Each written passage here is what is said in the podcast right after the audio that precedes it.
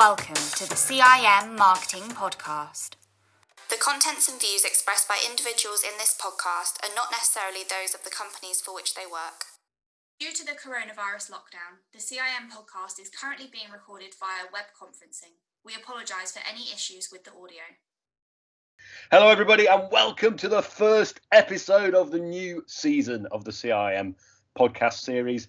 And what a start we have today! Fresh, tanned, and ready to discuss social first and how that affects our marketing is Dan Andrews. Dan is founder of Tree, which is a London based social first agency. Um, if you don't know what social first means, or you're not sure, he's about to tell us. But before that, I should introduce our other guest, which is James Farmer. You'll know from many podcasts before. James is head of brand at CIM itself at Moorhall. James, Dan, how are you today? Very well, thank you. Nice to see you. Nice to see you, James. Yeah, good to see you guys too as well. Uh, Daniel, come on then, tell us social first agency. Social first. Do all marketers grasp what that means? Do you think?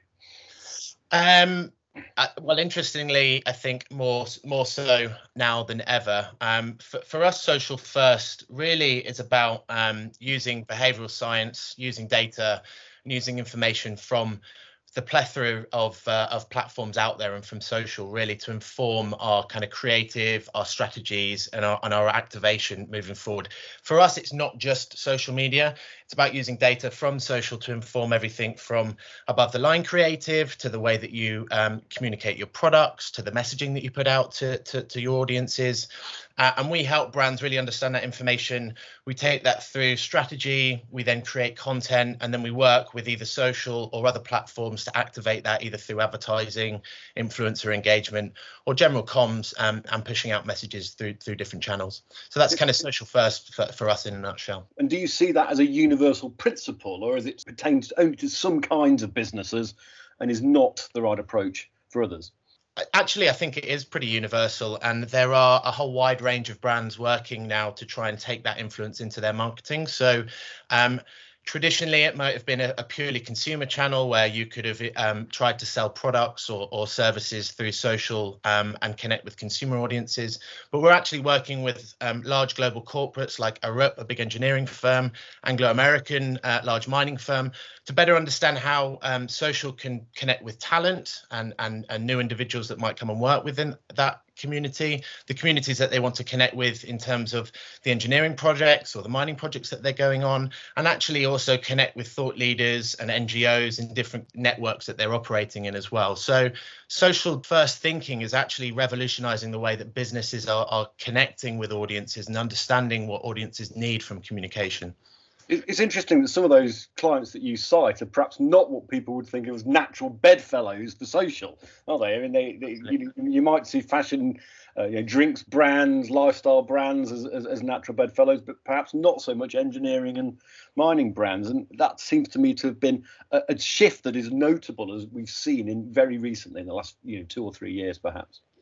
Yeah, definitely, and it's it's it's about creating um, dialogue. I think last time I was on, we were talking about this idea of storytelling, and what better way to tell stories is through kind of rich media formats, and that's one of the benefits that social brings. But um, you know, LinkedIn, B two B marketing, all that sort of stuff, uh, it, it is really powerful uh, for for lots of different brands, and it doesn't just have to be for fashion brands to sell through, and to learn, you know, what sentiment, what a community is feeling about a specific engineering project or uh, about um, a product in itself you can hear that sort of social chatter and use that to inform the connection that you make with them thereafter through the different content that you produce. James Farmer, that's an interesting shift, isn't it? The, the, you know, social has been there as a, as a, as a force for many brands for many years, but there is a, a, shift where this dialogue is is being used in new areas and new industries. What do you think are the brand benefits of taking that social first approach, James Farmer? For me, it's really about closeness to your audience.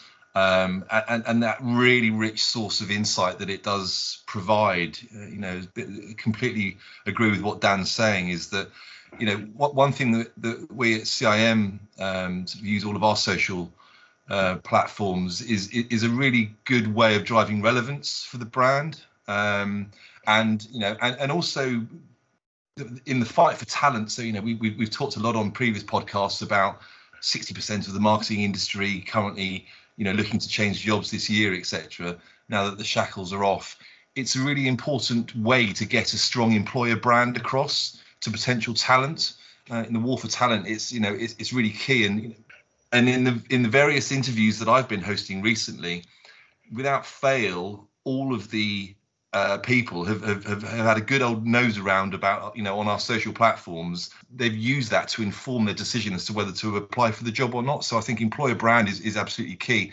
But obviously from a more sort of macro level things like awareness and reach is is, is very um, strong for, for brands. You know looking at the latest data reportal digital global overview report which which i'm fascinated by I've, I've, i think i've quoted from this before. You know there are 4.2 billion social media users around the world and that's you know that's almost on a par with the total number of internet users at 4.7 so paid social you know without actually having to spend a great deal of money can be a really good effective way of achieving that sort of reach and awareness. And then you know once you overlap um, targeting onto that and then the use of micro influencers etc your brand can really benefit from from the awareness and reach that, that social provides. It's that sort of rich source of insights that, that, that is the most compelling thing for us and, and and how people use the different social platforms, giving you the ability to then flex your brand and get across different facets of your brand personality. I think that's an interesting point, isn't it, Dan? It becomes a sort of brand building shop window that employees or potential employees, candidates, if you like, for jobs, are using that, uh, the, the social media firmament to try and work out a little bit about their potential employers. It's not just about companies telling people stuff about them. It's about creating a window or an insight into how they are, how they behave, and their sort of values. Yeah, absolutely, and it's um, it's it everybody that works for your organization is a, an advocate or some kind of ambassador. So you know the connection that you have by by suggesting that you work for a certain organization within linkedin and the, and the thought leadership that you share on your channel right through to platforms like glassdoor. These are all social networks and these are um, review platforms and, and and opportunities for people to do their sort of due diligence. There was um there was a paper in sort of 2011 that google put out about zmot zero moment of truth which kind of flipped the model on its head in terms of how P&G talked about the advertising market that you know your first connection with a brand was a piece of advertising then you went through to the store and then you, your sort of moment of truth was a purchase. And they were suggesting that people were were going into this zero moment of truth before that purchasing decision to look at information and understand purchasing or understand whether you want to work for a customer. I think that's evolved now even further and we're, we're sort of talking about social moment of truth. It's that it's that kind of point of reference when you hear about a brand whether it be for a product or for a job or, or even to engage with them in a conversation and you go into the social sphere and you look at that information and you you kind of get that proof point or that understanding of kind of what the what they look like how relevant they are how honest and transparent they are with their communications. And all of that means that you know no no longer can you just hide behind an advert or a post. It's a it's it's a much broader network of information that, that ladders up into this sort of brand culture that you're creating through social but that is fascinating. But James, that does mean that it's incredibly important to get it right, and it's harder to get right than just a one-off display ad or a traditional campaign. Absolutely, you know, and, and, and somewhere where we've made real gains recently is, is by having a platform specific content strategy. You know, you can't just pump out the same story or the same article across all platforms in the same manner. It's got to be a tailored approach. Um, but equally, I think it's really important for brands not to overstretch themselves on social.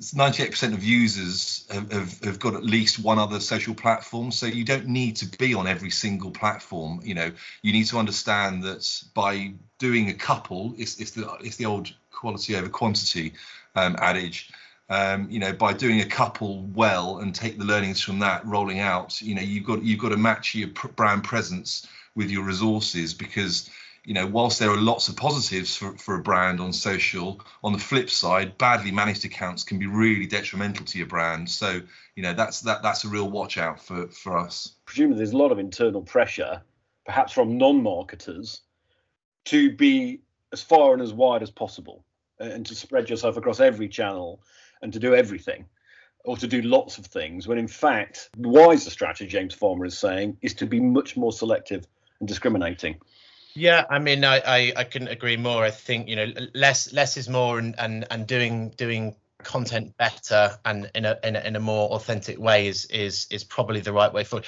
We have this conversation time and time again with um, domestic brands looking to be across every single network, and you know, a, a, new platform launches. They want to be on TikTok. They you know they wanted to be on Instagram when that launched, etc. And you you try and re- rein that conversation in to understand why and what the what the purpose is for the specific audience that they're trying to connect with. But then on glo- with global brands, you know, understanding whether they should have hundreds of regional channels or they should just have uh, umbrella global channels. It, there is no sort of silver bullet to this but i think going back to to what james was talking about getting closer to your audience and understanding what they need and how you need to communicate with them is the first step. And then you can make those decisions on, on, on what channels and what content. James how do marketers guard against the more is more mentality? You know how do they how do they guard against that? And and perhaps deflect or manage out internal pressures to just spread their wings uh, uh, as far as possible and perhaps spread themselves as thinly as possible. I think it's about metrics, you know, playing playing back engagement levels to the business. Um, we we have a monthly report which covers all of our commercial dials, but also our social um, engagement levels. So you know, it's not just about vo- follower volume; it's about engagement and and, and um, sentiment metrics as well. And I think what you can very easily do if you are overstretching yourself, you can see the pockets of um, of, of, of bad of badness. Um, and actually uh, play that back to the business and and you know use that as a as a as a as a, as a stick to sort of you know bat away any any sort of demands for for being omnipresent across all channels.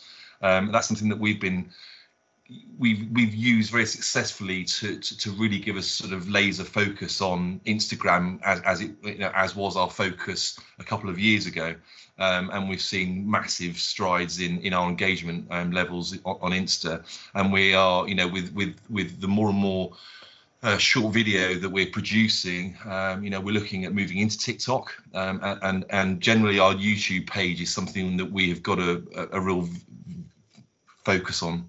Um, so I think it, it, it, helps to narrow down the the you know the the uh, the it helps to narrow down the vast array, um, but also it helps bat off any sort of senior um, sort of SMT pressures that there might be.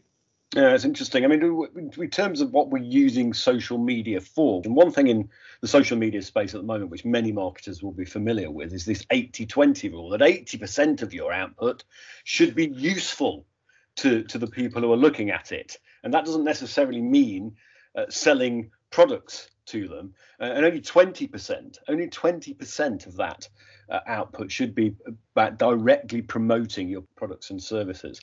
And yet, and yet, we are here as marketers, are we not, to sell things. If we didn't sell anything, we wouldn't be marketers because we wouldn't have employers, because our employers wouldn't have a business. So, how Daniel Andrews, do we square that circle? So I'm going to be slightly uh, contentious here and say that I think the the 80-20 rule potentially is a, a, slightly sort of old-fashioned, if I may, uh, uh, mentality towards social media. And and the reason I say that is because actually social media has two two very distinct sort of avenues at the moment. One is organic, and yes, I can completely understand organic social um, potentially has has the need for this sort of 80-20 rule. Um, arguably, organic is becoming uh, more and more of a challenge to get seen by by consumers or, or, or by customers. But actually, there's some very sophisticated paid models now using social um, across a whole funnel, um, basically. So everything from awareness to consideration to conversion, and then sort of what we call ambassadorship. And actually, some of the campaigns that brands are running are full sales models across that. So awareness, putting product in front of people, getting uh, products front and center, consideration, talking about benefits and, and, and talking about purpose of product, and then conversion is some kind of offer or, or, or close. And that's that's an end-to-end sales cycle. And there are some very sophisticated brands out there advertising across social, just doing that with very limited organic content. So I think yes, um, from a brand building exercise, there is argument to say that this 80-20 rule um, has purpose, but actually um, social is being used in a, in a really kind of sophisticated sales way now, um, using programmatic advertising, using using bidding structures and, and on audience profiling. That means that we don't just have to think about this 80-20. We can actually be much more proactive and and and um, pro- promotionary about the way that we're communicating brands from a sales perspective. So to, to do it in this sort of subtle and integrated way, rather than sort of dividing it between 80% useful, 20% selling, is, yeah. is the way forward. Uh, that sounds more complex and perhaps, you know, great if you get it right, but easier to get wrong insofar as one would be concerned that if you were too subtle about it and, t- uh, uh, and too clever, clever, your actual sales messages are getting lost and you're providing services and useful stuff to your audience without actually promoting your business. Yeah, absolutely. And I think it, it comes down to, I mean, not patronizing the audience. If you're a product on social, you know, gone are the days where you can just put your hands up and say, "Oh, we're just going to talk about a big, uh, lovely philosophy here." Actually, people are are wise to the fact that products are on social to be sold and are there for, um, you know, brand engagement, all that sort of stuff. And I think this sort of, um, yeah, shrouding of, of, of of, of, cloaks over people's eyes that you know they're there for a higher purpose and all this sort of stuff.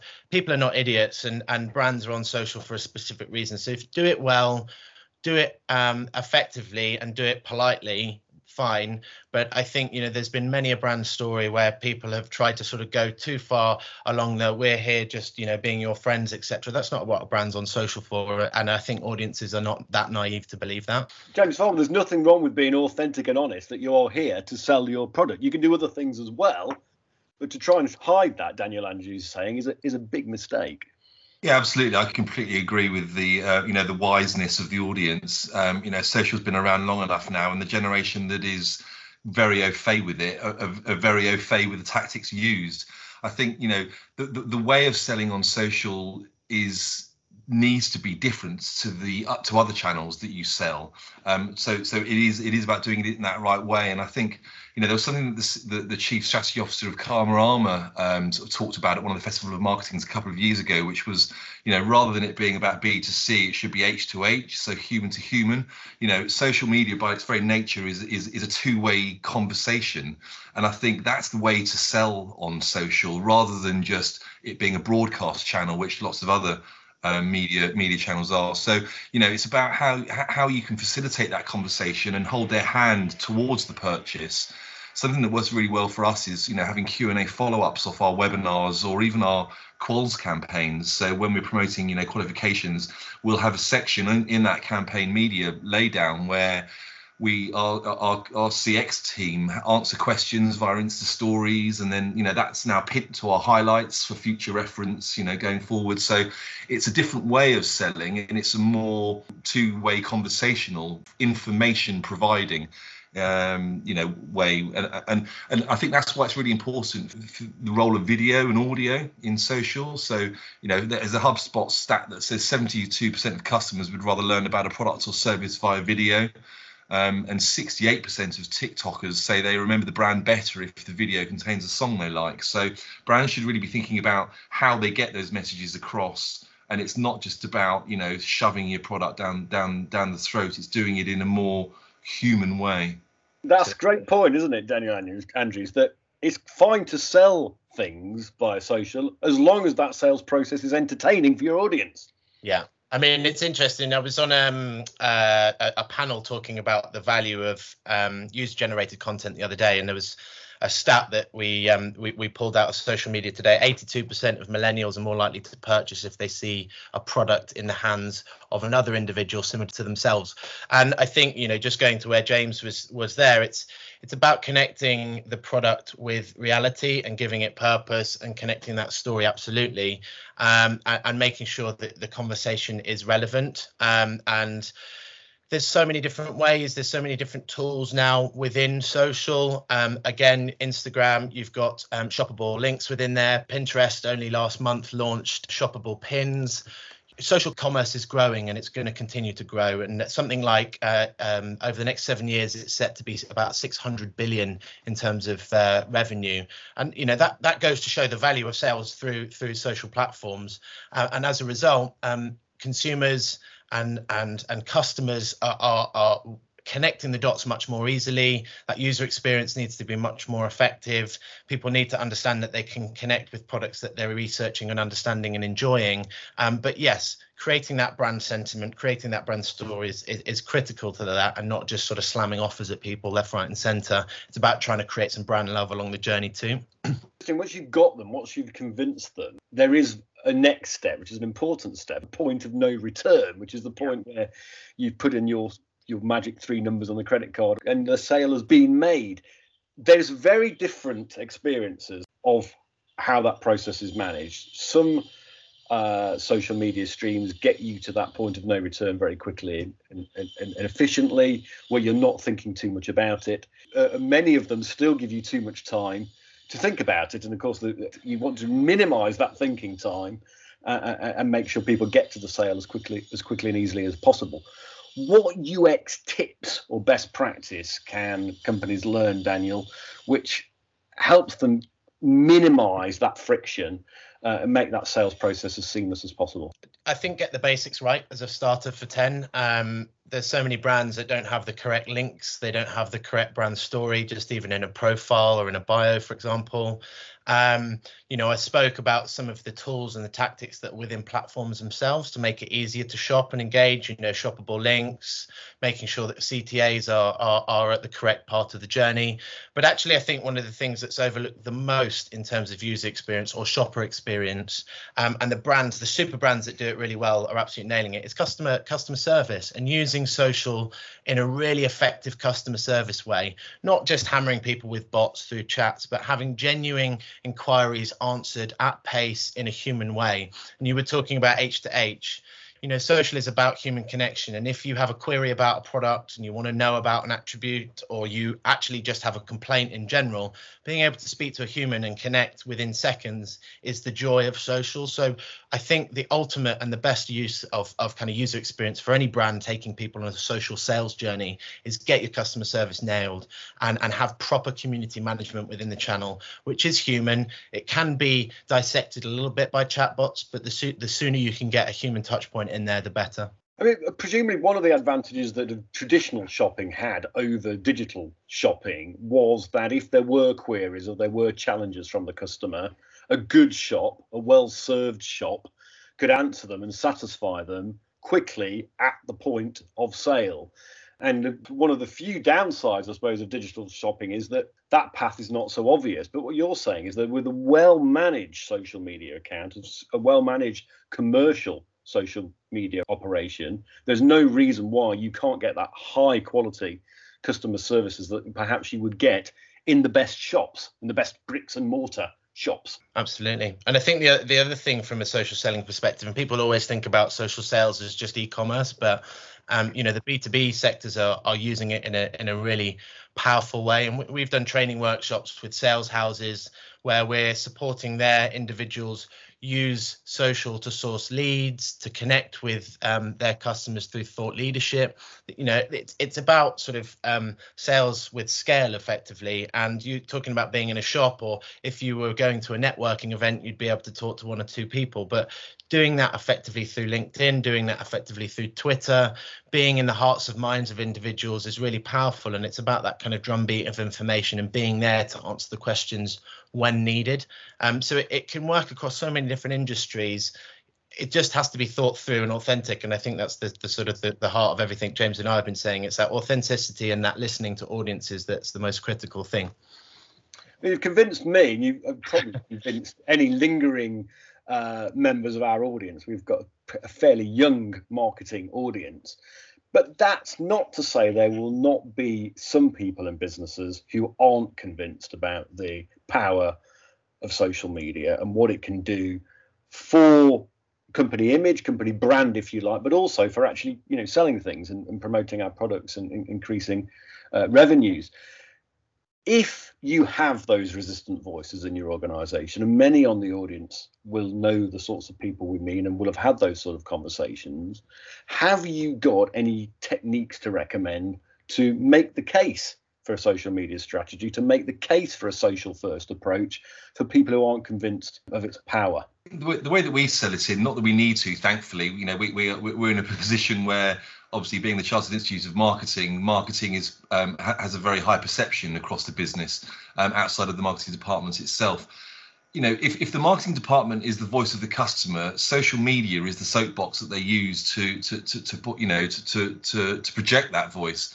So if you want to be close to your customers and understand what they're doing and what their thoughts are, not only about your products but what's going on in their day-to-day lives, social media is the is, is the platform in, in which to sort of you know draw through that insights to to to you know to drive business strategies and tactics. So i think you know that that would be my primary approach is is is if you want to understand what's going on and appeal and be relevant social media is the way to do that.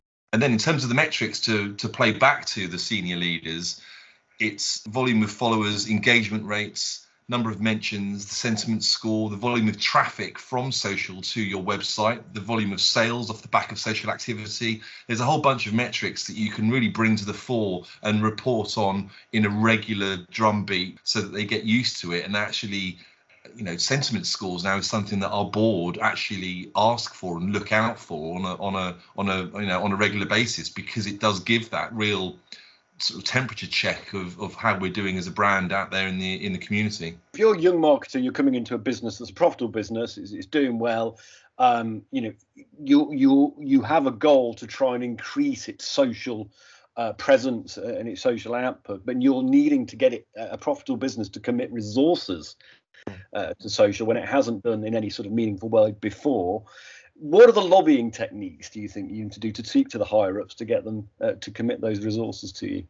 So I think I think that's an interesting one. Um, I think don't talk about social as a standalone that you need a pot of money for to look after its own kind of individual metrics. Start looking at the business within. So you know what what's the products? Do we know enough about our product? Do we know what our audience think about our product? Do we know what innovations could be on the roadmap for that product or service generally? And if not, okay, where do we find that information? Let's go to social to find that data. Let's talk to customers in the real world. Let's listen. Let's look at other brand competitors and get that insight. So that that influences your product development cycle. I think the next thing is to go and talk to them about sales. Where does sales revenue come from? What have the growth trajectories been and what channel what channels are working well?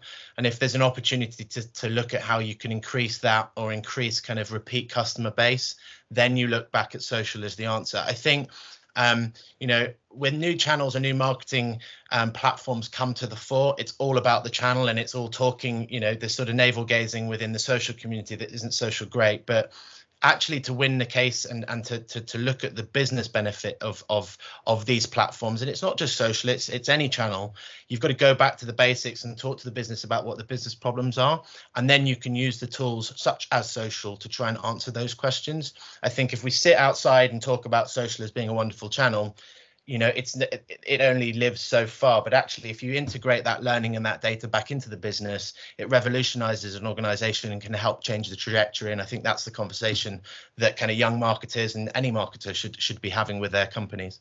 Present it james as a means to an end not an end in itself yeah, absolutely. It's you know it's it's a it's a tactical channel ultimately. You know you you've got you've got to know the your your overarching objectives and then show how social can help achieve those.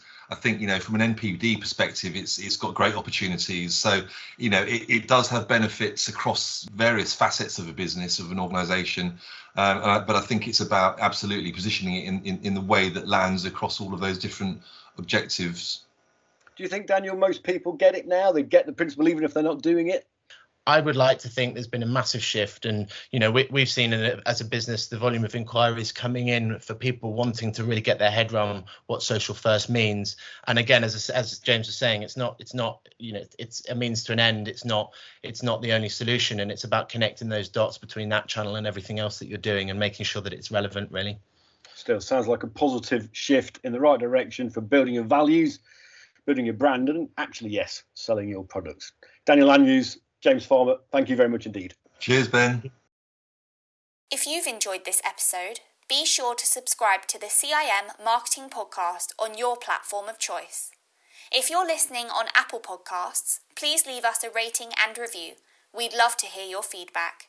You can also join the conversation on Twitter at CIM underscore exchange, where we'll keep you updated about the latest episodes. See you next time. CIM Marketing Podcast.